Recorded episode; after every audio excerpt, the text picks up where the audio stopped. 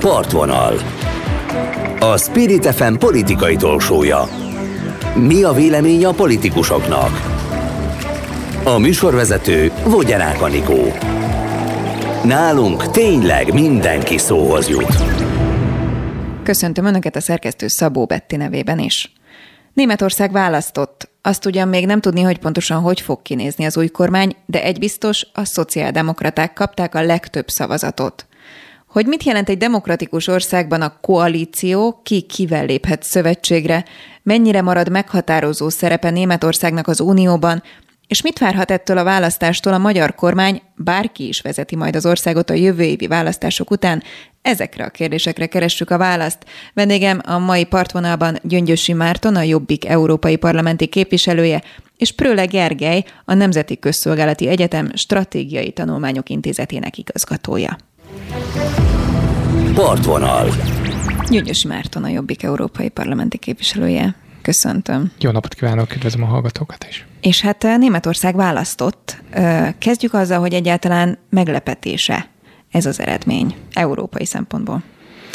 Ugye voltak bizonyos várakozások, meg bizonyos felmérések a választással kapcsolatban, és ezek alapján ugye arra számítottunk, hogy fölényes SPD győzelem születik, ugye az előzetes felmérések ezt mutatták. Na most ehhez képest egy, egy nagyon vékonyka többséggel nyert az SPD, ami azt jelenti, hogy a CDU-nak sikerült az utolsó pillanatokban fölzárkóznia, és bár kikapott, de nagyon-nagyon szoros volt a végeredmény. Ugye a zöldek is az év elején nagyon, nagyon erősen kezdték ezt az idei évet, ugye sokan már arról álmodoztak, meg arról beszéltek, hogy első alkalommal zöld kancellárja lehet Németországnak, de a zöldek ugye vissza, visszacsúsztak a, a, a harmadik helyre, ugye 11 néhány százalékkal zárták ezt a mérkőzést, és az látszik ezen a választáson, hogy egyébként a választóknak egy nagyon nagy része pártot váltott menet közben, tehát hogy már nem annyira merevek a, a, a, a választói törzsbázisok, mint voltak korábban. Tehát azért korábban olyat, hogy egy, egy, egy CDU szavazó az SPD szavazóvá válik, vagy a zöldektől, zöldek felé elpártol, és utána meg vissza, ez azért nem volt jellemző. Tehát most az látszik, hogy azért nagyon megváltozott Németországban a politika, és sokkal nagyobb az átjárás a pártok között. A fiatalok meg egyértelműen ugye a, so, sokkal rugalmasabban állnak a választás kérdéséhez, úgyhogy ez mind nagyon érdekes tapasztalat ennek a választásnak pártot váltottak, ahogy ön fogalmazott, vagy egyszerűen ugyanaz működik, mint amihez mondjuk itthon hozzászoktunk, hogy van egy előrejelzés, egy mérési kutatás, és az mondjuk lehet, hogy köszönő viszonyban sincs azzal, ami a végeredmény, vagy mondjuk aki éppen intéztette azt a kutatást, a felé hajlik. De ez egy ilyen speciálisan magyar uh, sajátosság, mely szerint, az, mely szerint az intézmények azok általában, aki, aki finanszírozza őket, annak kedvező végeredményt hoznak ki. Azért Németország a polgárosodás útján egy kicsit előrébb haladottabb, meg a, meg, a, meg a demokrácia, meg a jogállamiság terén. Ott azért vannak valóban függetlennek mondható intézmények, és ott eléggé pontosan mérik, meg ott a, a függetlenségnek van egy etosza, tehát ott nem engedhetne meg magának egy közvéleménykutató cég olyasmit, amit Magyarországon sok közvéleménykutató cég megenged magának. Ami elfogadott egyébként itthon, mindeközben ezt halkan jegyzem meg. Azt mondta, hogy a CDU felzárkózott, ami egyébként voltak éppen ugye egy leszakadás, hiszen Történelmi mélyponton Történelmi mélyponton van, CDU, és mégis igen. ugye fölzárkózásnak hívjuk. Mi az oka ennek? Hiszen egy meghatározó kancellár, Angela Merkelről beszélünk, aki befejezte a pályafutását, 16 évig volt ő kancellár. Neki szerepe van-e ebben? Tehát, hogyha mondjuk Merkel még folytatta volna a pályafutását, akkor jobb esélye van a CDU-nak, vagy egyáltalán neki köszönhető idézőjelben ez a leszakadás? Hát ezt soha nem fogjuk megtudni, én is csak spekulálgatni tudok. Ugye nagyon-nagyon nehéz egy ilyen korszakot megfelelőképpen lezárni, és az utódlásról gondoskodni. Tehát tényleg Angela Merkel egy nagyon meghatározó személyisége volt, nem csak az német politikának, hanem az európai politikának is. Ugye 16 év alatt elképesztően mélyen beégett a, a, a német politikába, és ugye ez nagyon-nagyon nehéz egy távozás után egy új jelöltre rá testálni ugye ezt a fajta elfogadottságot. Armin Laschet, ugye, ugye hát volt egy, volt egy, egy előválasztás, meg egy kongresszus ugye a, a, a CDU-ban, ami Armin Laschetet hozta ki győztesen, aki hát nyilván tapasztalt politikus, de hát tartományi vezetőnek lenni, meg egy, egy nagyon heterogén, szövetségi rendszerben működő országnak a vezetőjévé válni egy nagyon-nagyon más típusú kihívás. Még akkor is, hogyha Észak-Rajna-Vesztfália az, egy, az, az a, a legkomolyabb tartományok egyike, legalábbis gazdasági, ipari szempontból mindenféleképpen, egy nagyon-nagyon más típusú feladat. Armin Laschettel szemben óriásiak voltak ilyen értelemben az elvárások, nagy volt rajta a nyomás, sokat hibázott is, de legyünk igazságosak mindezzel együtt. A választópolgárok, meg, meg a legfejlettebb demokráciák is 16 év alatt belefáradnak, meg megunják még a legjobb kormányokat is. Simán benne lehet ez is a pakliban, hogy az emberek 16 év után bármilyen jó valaki, meg bármennyire jó kormányoz egy országot, már változást akar, már csak azért, mert unja a, a, a jelenlevőket, meg a jelenlevő arcokat, és valami másra vágyik ez is nagyon vastagon benne lehetett ebben a mostani eredményben. Ugye a szociáldemokraták pártja nyert, ahogy ön is említette, nem sokkal, tehát innen nézve egyébként hajszányival sikerült nyerniük. Mi jön ezután egy német demokráciában koalícióra van szükség, ez egyértelmű. Számunkra szerintem Magyarországon ez a szó is egy kicsit ismeretlenül cseng, hogy mit jelent egy valódi, tőle. igen, mit jelent egy valódi koalíció, tehát milyen feladatok állnak úgy ámblok Németország előtt, illetve mondjuk a szociáldemokrata párt előtt, és ez egyben azt is jelenti, hogy az ő jelöltjük a kancellár?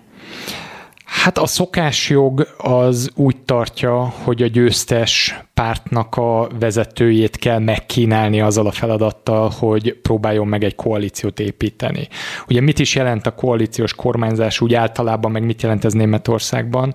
Ugye a második világháborút követően Németországban minden választásnál, akár a kereszténydemokraták, akár az SPD, szociáldemokraták alkottak kormányt. Ugye mindig az volt a legfontosabb feladat, hogy a centrumban egyfajta kompromisszumos centrum politikát ígérő többpárti koalíciót építsenek. Ezek általában, ez, ez a többpárti, ez azt jelenti, hogy kétpárti, ugye hárompárti koalíció még nem nagyon működött Németországban, vagy csak nagyon régen, és, és ugye megvoltak a természetes szövetségesek, tehát a nagy testvér, kis testvér párosítás, ugye az SPD-nek a zöldek voltak a természetes szövetségesei az elmúlt évtizedekben, a CDU, CSU, meg az FDP-vel, a, a, a szabaddemokratákkal alkotott koalíciót, és működött tandemben nagyon sok sokszor.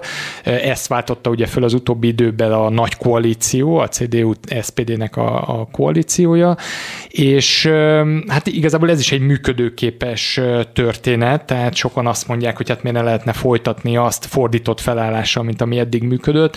Én személy szerint úgy látom, és akár még lehet, hogy ez lesz a vége, ez most nem az SPD-n múlik, meg nem a Scholzon múlik, aki bár megnyerte a választást, de ugye önmagában nem tud kormányt alakítani, kell egy többség, a többséget össze kell rakni, ez kőkemény matematika, tehát itt a vágyaknak, meg a, a saját elképzeléseknek sok tere, meg helye nincs. De kérdés, hogy kivel lehet. És ugye azt látjuk, hogy ami egy nagyon-nagyon érdekes fejlemény, hogy a két kis testvér, akik más-más pártok felé vannak úgy egyébként elköteleződve, az FDP, meg a zöldek, azok már leültek egymással tárgyalni, tehát kötöttek egyfajta ilyen mini koalíciót, és egyeztetnek, hogy miről azt ugye pontosan nem tudjuk, de azért vannak bizonyos sejtéseink, hogy a jövőbeni koalícióval kapcsolatosan egyeztetnek. Gondolom, hogy egymás között lefektetik az alapokat, hogy ők mi mentén lennének hajlandóak belépni egy SPD által, vagy ha az SPD-nek nem sikerül, egy CDU által irányított koalícióba, ami alapvetően a Scholznak a mozgásterét is egy picit leszűkítheti.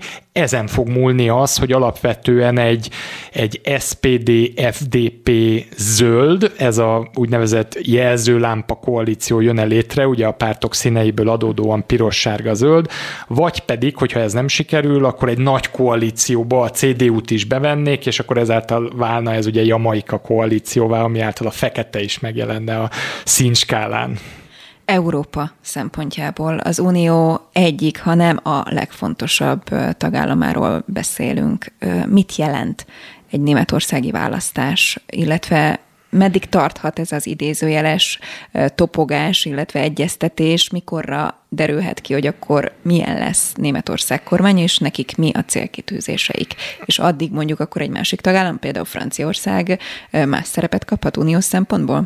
Hát ugye hosszú heteknek a ilyen alkudozásai előtt állunk. Németországban ez azért el szokott húzódni, tehát a legutóbbi Jól választások után is hosszú-hosszú hetekig, és és a már előzetes megállapodásokból kiugró pártok újra keverik ugye a, a felállásokat, tehát ugye amikor az FDP ugye visszamondta a tárgyalások alatt már addig meg, meg, meg, megáll, az addig kötött megállapodásokat, ugye itt nagyon sok fordulat várható, és, és tényleg olyan lesz, mint egy, mint egy ilyen, ilyen krimi az egész következő pár hét Németországban. Lesznek meglepetések? Zajos lesz ez a következő pár hét ön szerint? Nem, ezek, ezek általában azért zárt ajtók mögött történnek, és ilyen, ilyen lóvásári hangulatot idéznek szerintem, de ezek, ezek nem a nagy nyilvánosság előtt szoktak történni. A nagy nyilvánosság előtt már csak azt szoktuk megtudni, hogy, hogy ugye kinek milyen igényei vannak, meg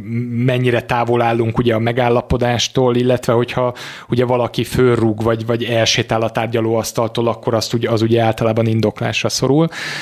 Én azért azt várom, hogy, hogy, hogy karácsony előtt azért új kormánya lesz Németországnak, és hogy ez ugye mit jelent Európa számára azért, azért mindenféleképpen van egy, van egy jó dolog ebben a választásban, az pedig az, hogy Németországban a, a, a, a centrum maradt a meghatározó erő. Tehát a, a szélsőségek bármilyen irányban azok, azok várakozáson, tehát alul teljesítettek, tehát a várakozásoktól messze elmaradtak.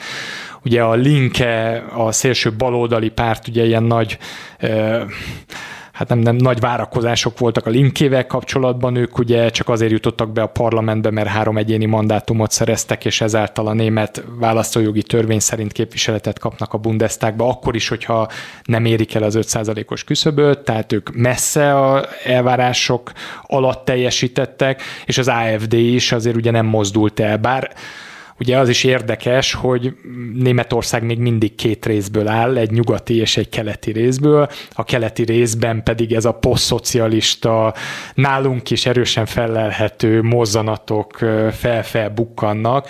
Ugye nem véletlen, hogy a keleti tartományokban volt a legerősebb a linke is, egyes tartományokat, meg egyes vékákat torony magasan megnyerve, és az AFD is, ők Szászországot és Türingiát elhozták, és ott a legdominánsabb pár tehát Kelet-Németországban még mindig úgy tűnik, hogy... Izgalmas, hogy ez még tart. Igen, igen. Úgy tűnik, hogy 30 év alatt a németeknél se lehet bizonyos történelmi elmaradásokat rövidre zárni.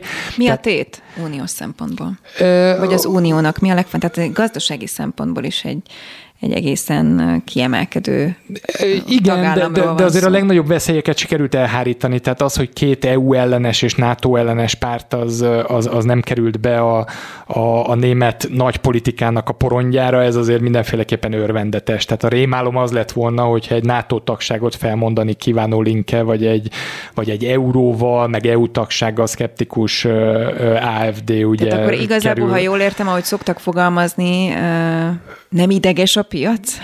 Nem, szerintem nincs idegeskedni. Vannak érdekes jelenségek a német politikában, itt a fiataloknak a választási hajlandósága, meg az, hogy ők hogyan választanak, ez egy nagyon-nagyon érdekes fejlemény. Látszik az, hogy azért a CDU-nak, meg az SPD-nek a szavazói azért erősen, hát hogy mondjam, változó attitűddel állnak a választásokhoz. Kicsit, mint hogy elfáradna ez a két nagy tömb párt, de, de, de azért a centrum őrzi a, a, az erejét Németországban, és ez Európának jó hír, mert ha valami nem hiányzik Európának, azok az ilyen nagy meglepetések.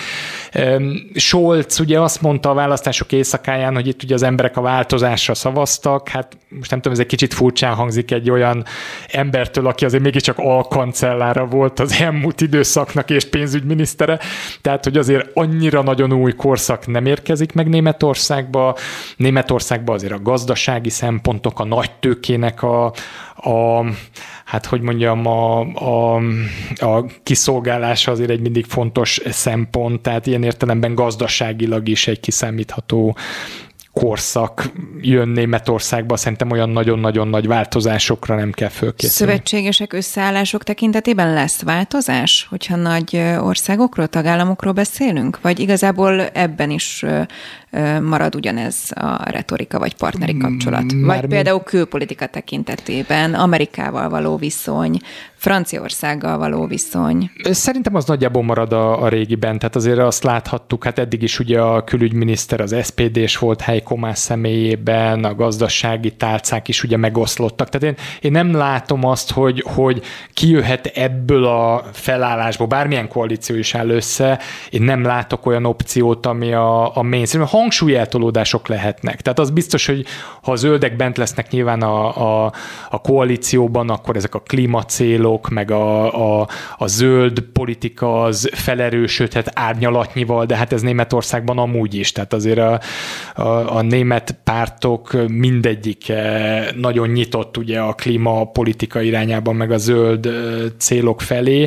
A zöldek nyilván picit jobban, meg, meg kicsit erőteljesebben képviselik ezt a vonalat. Tehát ilyen értelemben én nem, nem érzek olyan nagy, nagy változásokat. Ami változás lesz, az, az Magyarország szempontjából, meg Magyarország Na, akkor igen, kanyarodjunk rá így a végére, hogy mi lesz Magyarország és Németország kapcsolatával?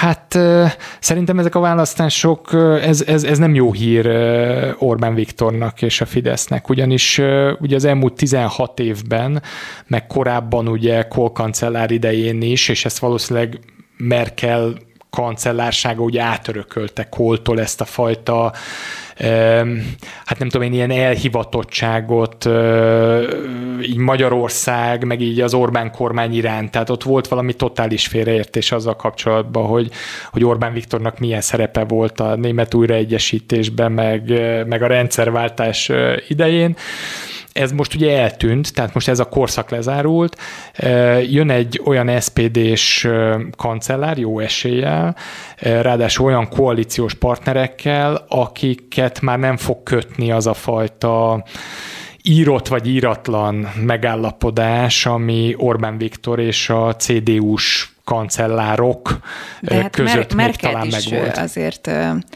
hát szapulták, vagy, vagy nem volt felhőtlen a viszony Merkel-el, inkább így fogalmazom. Hát igen, de azért Angela Merkel mindig megállt egy bizonyos ponton, amikor a Magyarországon székelő német nagyvállalatok kaptak még egy kis állami támogatást, még, még pár milliárdot akkor is, ha nem kérték meg. Változhat? Meg a, a munkatörvénykönyvét a, a, a magyar-német kapcsolat átszabta. például ez a gazdasági kapcsolatban látszódhat, vagy majd miben? Azért ugye a németeknél azt tudni kell, hogy jöhet bármilyen kormány a gazdaság gazdasági szempontok elsődlegesek. Ez ugye a német európai hegemóniának az új, között, ugye, az új, új, új formát öltött, és ez gazdasági formát öltött. Bárki lesz is a kancellár, bármilyen koalíció is áll föl Németországban, a gazdasági szempontok elsődlegesek lesznek. Ez, ez teljesen érthető, ez teljesen kiszámítható, de egy valami biztos, hogy a, a demokratikus értékek és a jogállamiság szempontjait lényegesen erőteljesebben érvényesítő politika jöhet el Németországban, hogyha a, az SPD alakíthat kormányt, főleg, ha a zöldek is benne lesznek a koalícióban, ugyanis a, és én ezt az Európai Parlamentben nagyon jól látom, ha van olyan párt, amely kérlelhetetlen, németországi párt, amely kérlelhetetlen ebben a kérdésben, az a németországi zöldek. Ha és amennyiben jövőre Magyarországon lesz egy kormányváltás, akkor egy ellenzéki kormánynak mit jelent egy ilyen németországi kormányzat? Hát bármi jön is Magyarországon, a Németországgal kapcsolatos viszony az, az nem lehet párt politikai kérdés, meg nem lehet ugye a magyar választási eredményeknek a, a, a, a témája. Tehát a mindenkori magyar kormányoknak, a mindenkori Magyarországnak az az érdeke, hogy Németországgal kiváló kapcsolatokat ápoljunk. Ezeken a, tehát a kiváló kapcsolatok azok egyben arról is szólnak, hogy a saját érdekeinket megtanuljuk érvényre juttatni. Tehát, és ebben én szerintem Németország akár partner is lehetne.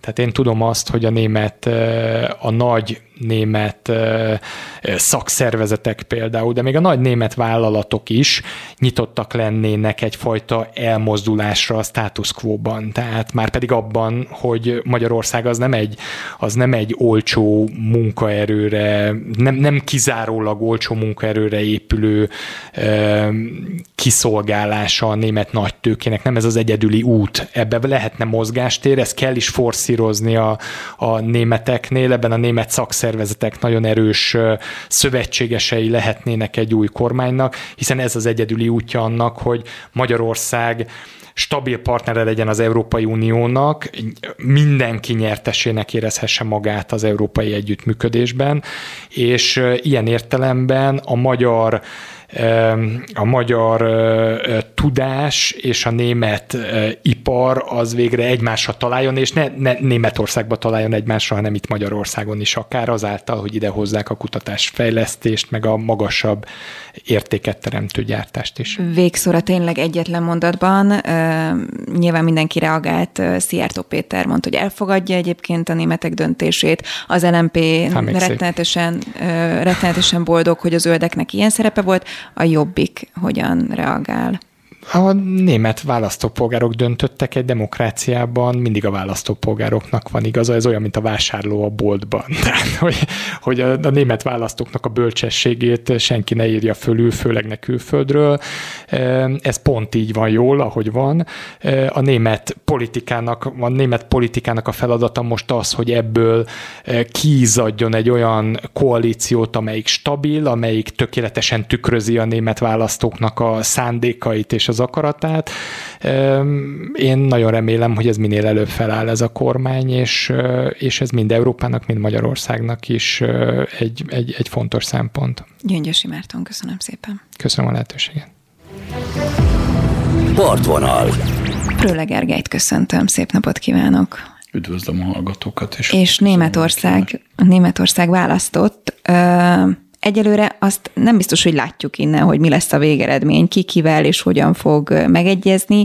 Ez mennyi idő, amíg, amíg tisztán láthatunk innen, hogy na ki kivel kormányoz, egyáltalán ugye a koalíció fogalma az egy kicsit, hát talán nekünk szokatlan, ami ott kint Németországban létrejöhet. Hát nekünk biztos, hogy merőben szokatlan, és ezért érdemes talán egy kicsit messzebbről indítani a beszélgetést, mert a magyar politikai kultúrában ö, szocializálódott még bármely tájékozott rádió hallgató számára is, ugye eleve a föderatív berendezkedés, ez egy egész, egész más helyzetet teremt, és sokkal, sokkal kiegyensúlyozottabbá teszi a politikai kultúrát azáltal, hogy a különböző államigazgatási egységekben, tartományokban, szövetségi szinten, városokban különböző koalíciós konstellációk jöhetnek létre. Tehát Mondok egy példát, bátran kormányozhat valaki szövetségi szinten a szociáldemokratákkal, úgy, hogy egy nagy tartomány vezetésében viszont nincs benne az a szociáldemokrata párt, viszont a legerősebb ellenzéki párt. Na most Ilyen módon a, a politikai viták éle az egészen más, mint amikor egy ilyen lerohanós, mindent vívő rendszerben gondolkodunk.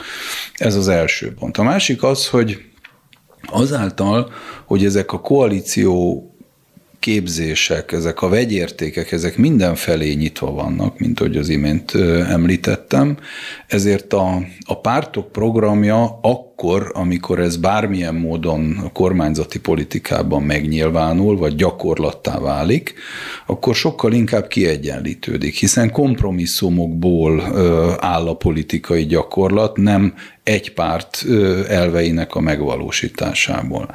Ennek következtében a pártok karaktere az sokkal kevésbé éles vagy körvonalazható, mint ahogy ezt mi mondjuk innen Magyarországról látjuk. Érdekes áthallás van egyébként a mai ellenzéki együttműködés, vagy amit Magyarországon most, aminek a, a, a folyamat. Talán ebből a szemszögből látjuk. érthető számunkra, hogy mi zajlik ott kint, nem? Igen, tehát hogy hogy... Hogy, hogy, hogy lehet az, hogy egy jobbik egy DK-val, vagy van, és ott meg nagyban csinálják Igen, ugyanezt. tehát hogy lehet ezt valahogy összefésülni ezeket a dolgokat. Na most ugye Németországban bekövetkezett az, és az a választás ennek a, hát talán nem is annyira szép, de példája, hogy ilyen hosszú már több mint egy évtizedes nagy koalíciós együttműködésben a CDU az valóban kicsit balra tolódott, a szociáldemokraták meg egy kicsit jobbra. Ennek az a következménye, hogy elvesztették azt az arcélüket, amiért hagyományosan őket megválasztották, ezért történt az, hogy ebben a 20 valahány százalékkal mindkét oldalon, ugye alig két százalék az eltérés a, a, a két párt között, úgyhogy a szociáldemokraták mégiscsak valamivel többet kaptak de történelmileg alacsony ezeknek a pártoknak a legalacsonyabb a támogatottsági szintje, vagyis nem lehet azt mondani, hogy a nép választott, és ezáltal van egy világos meghatalmazása vagy felhatalmazása egy politikusnak arra, hogy ő alakítson kormányt, hanem nagyjából azonos erőben a két nagy párt leolvat, és azok a pártok, amelyek viszont biztosan kormányozni akarnak és tudnak is, sokkal kis kisebbek, mint a zöldek meg a liberálisok, két különböző civilizációs háttér, két különböző világ,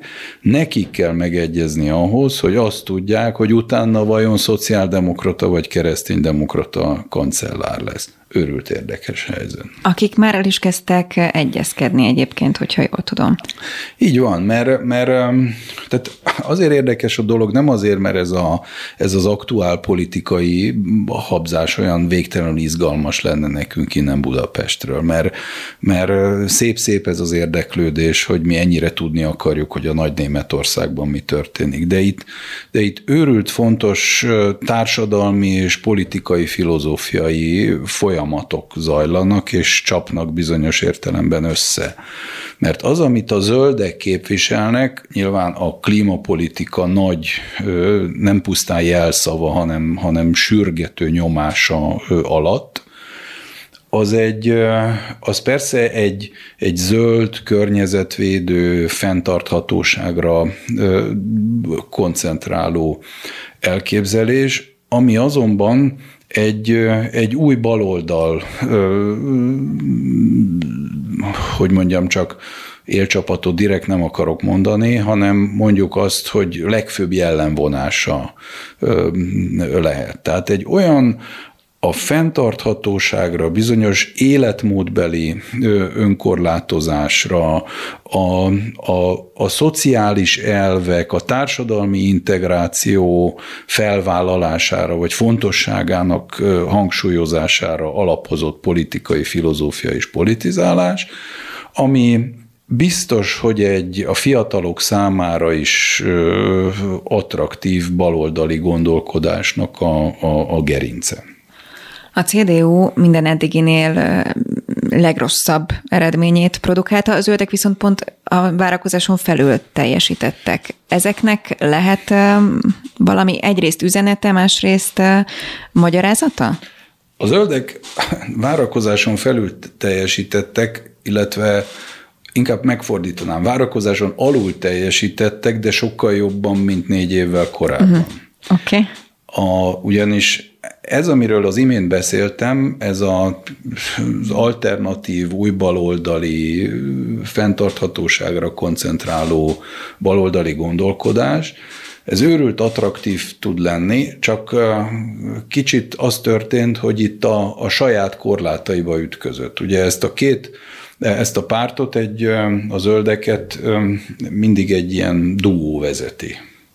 És egy fiú, egy lány, mert ez így ez így van rendjén, ugyebár. És lehet azt gondolni, hogy ez így van rendjén, csak ugye a, a hogy is mondjam, a korszellem nyomása alatt ők feltétlenül azt gondolták, hogy nekik a lányt kell megtenni kancellárjelöltnek. De mit tesz Isten, ez a lány nem annyira alkalmas és ez rövid úton kiderült róla. És ezért aztán azok az elképzelések, hogy akár még kancellárt is adhatnának a zöldek, ez, ez porrá zúzódott annak következtében, hogy a lányról kiderült, hogy bár lány, meg iszonyú trendi, hogy egy lányt választunk kancellárjelöltnek, csak hát van egy kis alkalmassági probléma. Tehát így a, a 20-valahány százalékról a zöldek visszaestek tizenvalahányra, és azok, akik onnan elmentek, azok besoroltak a szociáldemokraták mögé, ahol egy olyan figurát sikerült kancellárjelöltnek állítani Olaf Scholz személyében, aki hát egy tapasztalt kormányzati politikus, pénzügyminiszter, komoly, jól érvel, és a többi, és a többi. És hát ennek következtében mondom, a zöldek végül is jól szerepeltek, de messze nem olyan jól, mint ahogy adott esetben szerepelhettek volna teszem zárójelbe, ha esetleg nem a lányt, hanem a fiút választják, mert az egy, az egy sikeres és tapasztalt ravasz politikus. Ez nem fog kiderülni most, legalábbis ennél a választásnál. Ez nem, és ennél messzebb, hogy mondjam, ennél szélesebb körben nem is menni. A, mennyiben, ugye nyilván nem lehet összehasonlítani a, a két rendszert, de azt mondjuk számunkra az érthető, hogy hogyha van egy politikai párt, és van annak egy figurája, egy kiemelt figurája, akkor az emberek mondjuk sok esetben hajlamosak a figura miatt dönteni. Gondolok itt arra, hogy például egy Orbán Viktor mögött igazából már mindegy is, hogy, hogy ki áll, milyen párt, mert akkora karizmává nőtte ki magát, vagy akkora egyéniségé. A németeknél az, hogy kancellárjelölt van, az egy mellékszereplő a pártnak valakie, vagy ott is meghatározó lehet az, hogy ki a kancellárjelölt, mint ahogy ugye említette is, hogy a zöldek jelentős bukást könyvelhetnek el, amiatt, hogy nem jó figurát választottak. Azáltal, hogy a, a, a mainstream pártok elképzelései ennyire kiegyenlítődtek, és ugye ez a 16 éves Merkel kormányzás, ugye a kancellár nőről tudjuk, hogy ez a személyes siker, ez pont abból adódott, és az elfogadottság, hogy minden párt programját magáévá tudta tenni. Csak hát ennek következtében a pártok programjai voltak éppen annyira kiegyenlítődtek, hogy szükségképp a személyiség ereje volt az, ami a, ami a választásnál leginkább dominált.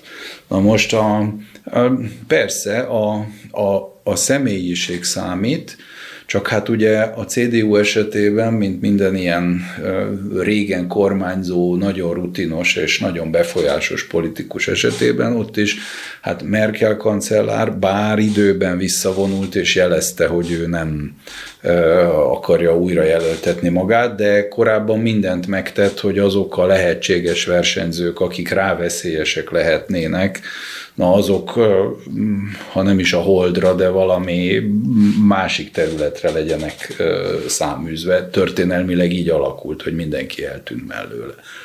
Na most ezért aztán nem nagyon látni azokat a nem hogy karizmatikus, de hát igazából hatásosnak mondható figurákat, akik akár jobb, akár bal oldalon valami olyan kisugárzással rendelkeznének, amitől a, a választók nagyon impressionálva lennének.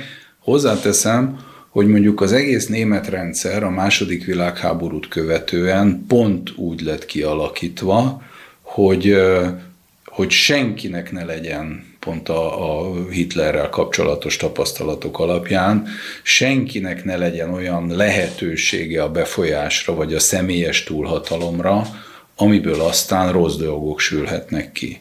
Tehát, hogyha most nagyon élére akarom állítani és történelmi perspektívába helyezni a, a, a néhány napja történteket, megvalósult a, a legrózsaszínabb álma a szövetséges haderőknek azzal, ami történt, mert nem, hogy túlhatalma nincs senkinek, de oly mértékben egyértelmű befolyása se, hogy ez már szinte a politikai rendszer stabilitását veszélyezteti.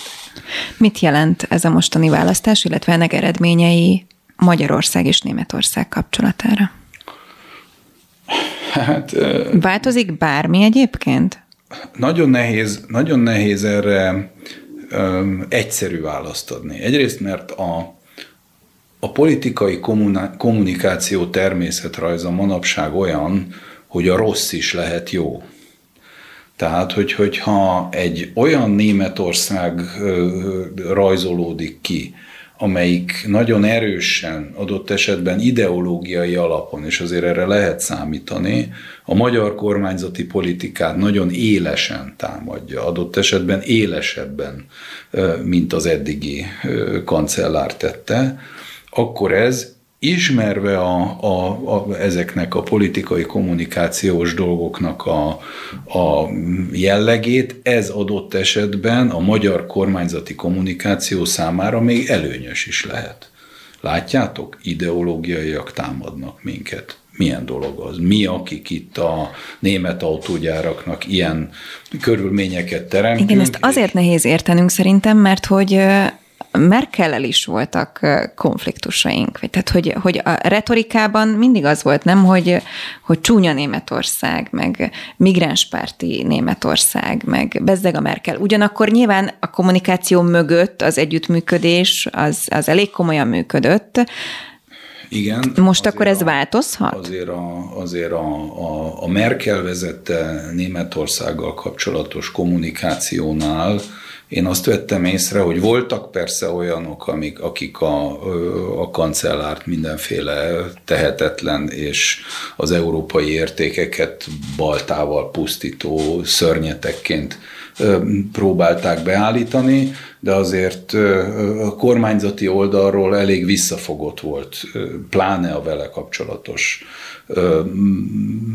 kommunikáció, és azt gondolom, hogy nincs okunk kételkedni abban, hogy a magyar miniszterelnök, ő is maga is tudja, hogy mennyit köszönhet a német kancellárnak, az ő kompromisszumkészségének, ami ellentétben a magyarországi ellenzék néhány ö, állításával semmiképpen sem valamilyen baráti, hogy mondjam, gesztus politizálás volt, hanem egy nagyon józanul mérlegelt álláspont, ennek a törékeny európai együttműködésének, együttműködésnek a reálpolitikai egybetartására.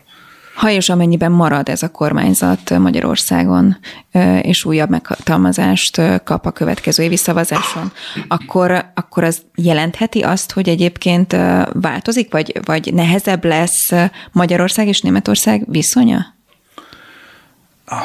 Nagyon érdekes dolgok történnek a, a világban, azt gondolom, és nagyon fontos, hogy mindig tisztában legyünk vele, hogy van élet a politikai kommunikáción túl.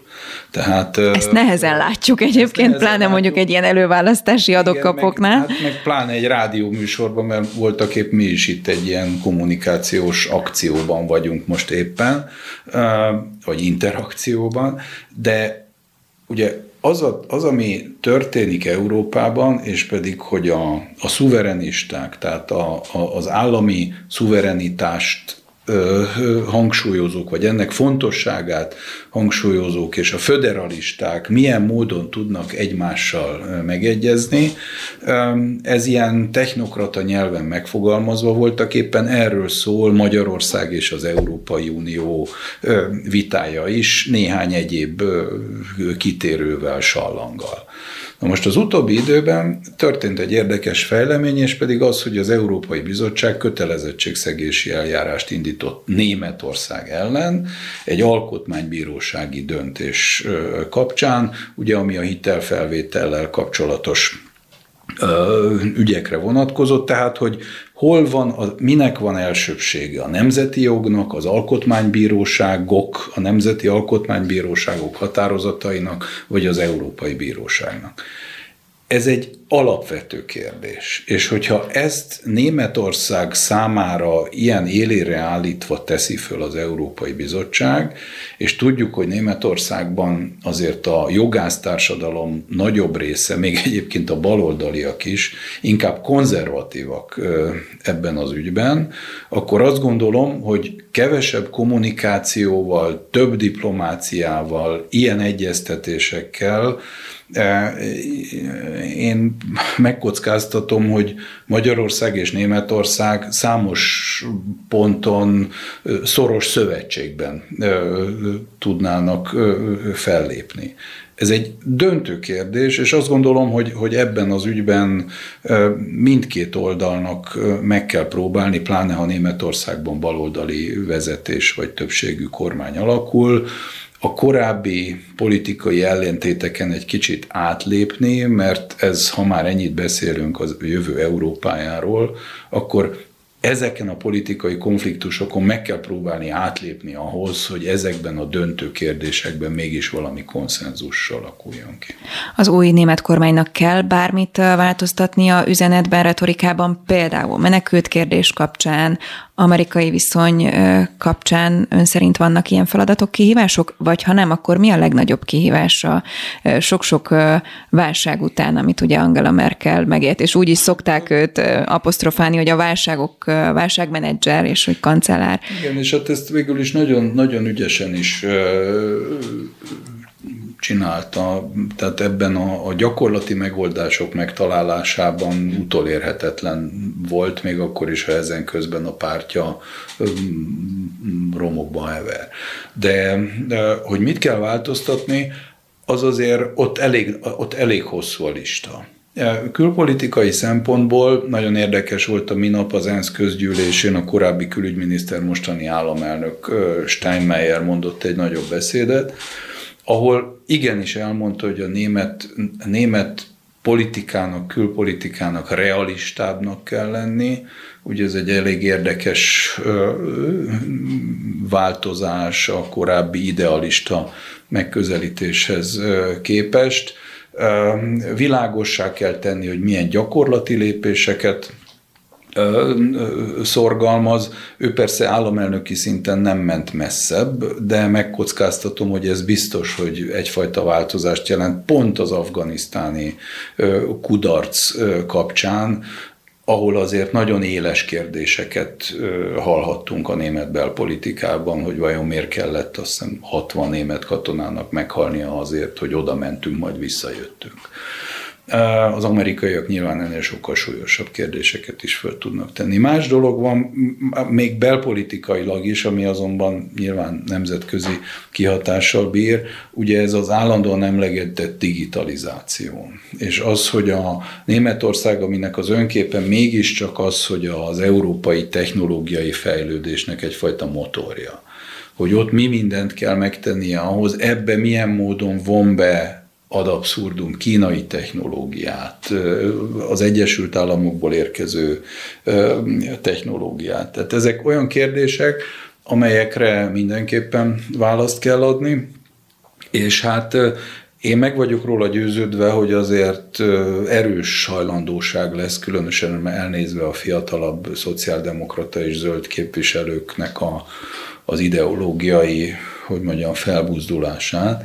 Tehát azért emberjogi, migrációs kérdésekben szerintem nagyobb összecsapásokra számíthatunk, amit persze hát kérdés, hogy a, hogy a, a koalíciós tárgyalásokban megjelenő realitás az hogy fog majd felülírni.